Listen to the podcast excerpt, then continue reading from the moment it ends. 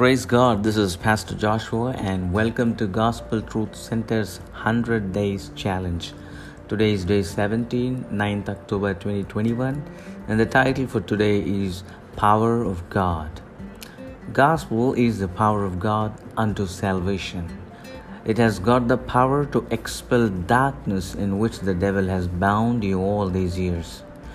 In Mark chapter 16, verse 15, Jesus says, Go ye into all the world and preach the gospel to every creature. Gospel means good news, good news from God. And the good news is that our God is a good God. Amen. And He has a good will toward us.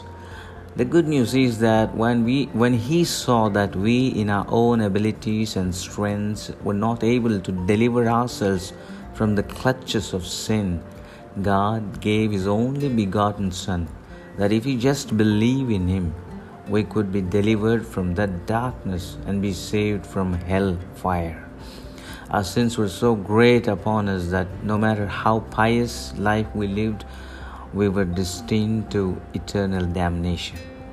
But it pleased God to give His only begotten Son Jesus as a ransom for our iniquities, and He set us free from every condemnation.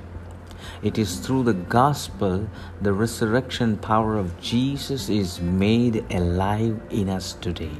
Hallelujah. Jesus commanded us to share the gospel in season, out of season. When we do this in obedience and share the gospel, even as the word comes out of our mouth when we share it, with it comes the power of God to cause the hearer to yield to God and to be saved.